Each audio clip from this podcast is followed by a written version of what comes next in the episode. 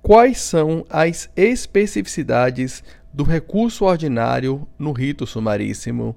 Eu sou Fabiano Veiga e nesse podcast irei tratar acerca do recurso ordinário. O recurso ordinário é cabível nas hipóteses previstas no artigo 895 da CLT, ou seja, das decisões definitivas ou terminativas das varas e juízos do trabalho, das decisões definitivas ou terminativas dos tribunais regionais em processos de sua competência originária. Em ambas hipóteses, o recurso ordinário deve ser interposto no prazo de oito dias.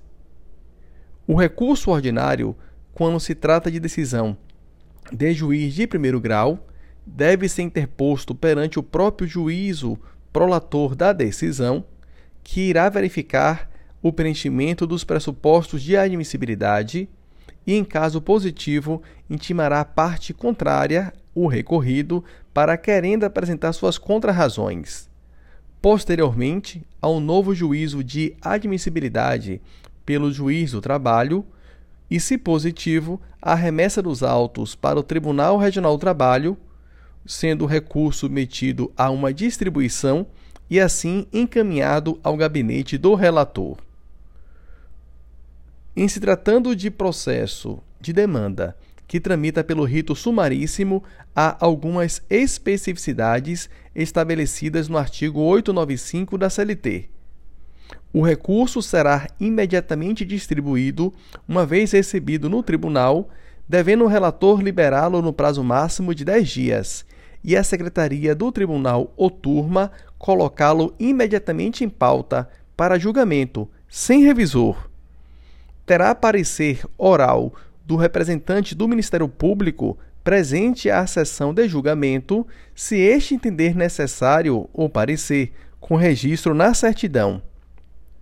Terá acórdão consistente unicamente na certidão de julgamento, com indicação suficiente do processo e da parte dispositiva e das razões de decidido voto prevalente. Se a sentença for confirmada pelos próprios fundamentos, a certidão de julgamento, registrando tal circunstância, servirá de acórdão.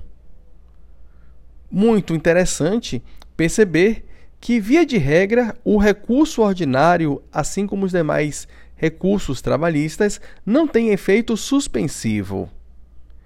Entretanto, é possível a concessão de efeito suspensivo em sede de recurso ordinário, mediante requerimento dirigido ao tribunal, ao relator ou ao presidente ou ao vice-presidente do tribunal recorrido, por aplicação ao processo trabalho do artigo 1029, parágrafo 5 do CPC de 2015. Nesse sentido, dispõe a súmula 414 ao tratar da possibilidade de concessão de efeito suspensivo no recurso ordinário, caso a tutela antecipada tenha sido concedida na sentença. Neste sentido, o item 1 da súmula 414 dispõe o seguinte: a tutela provisória concedida na sentença não comporta impugnação pela via do mandado de segurança, por ser impugnável mediante recurso ordinário.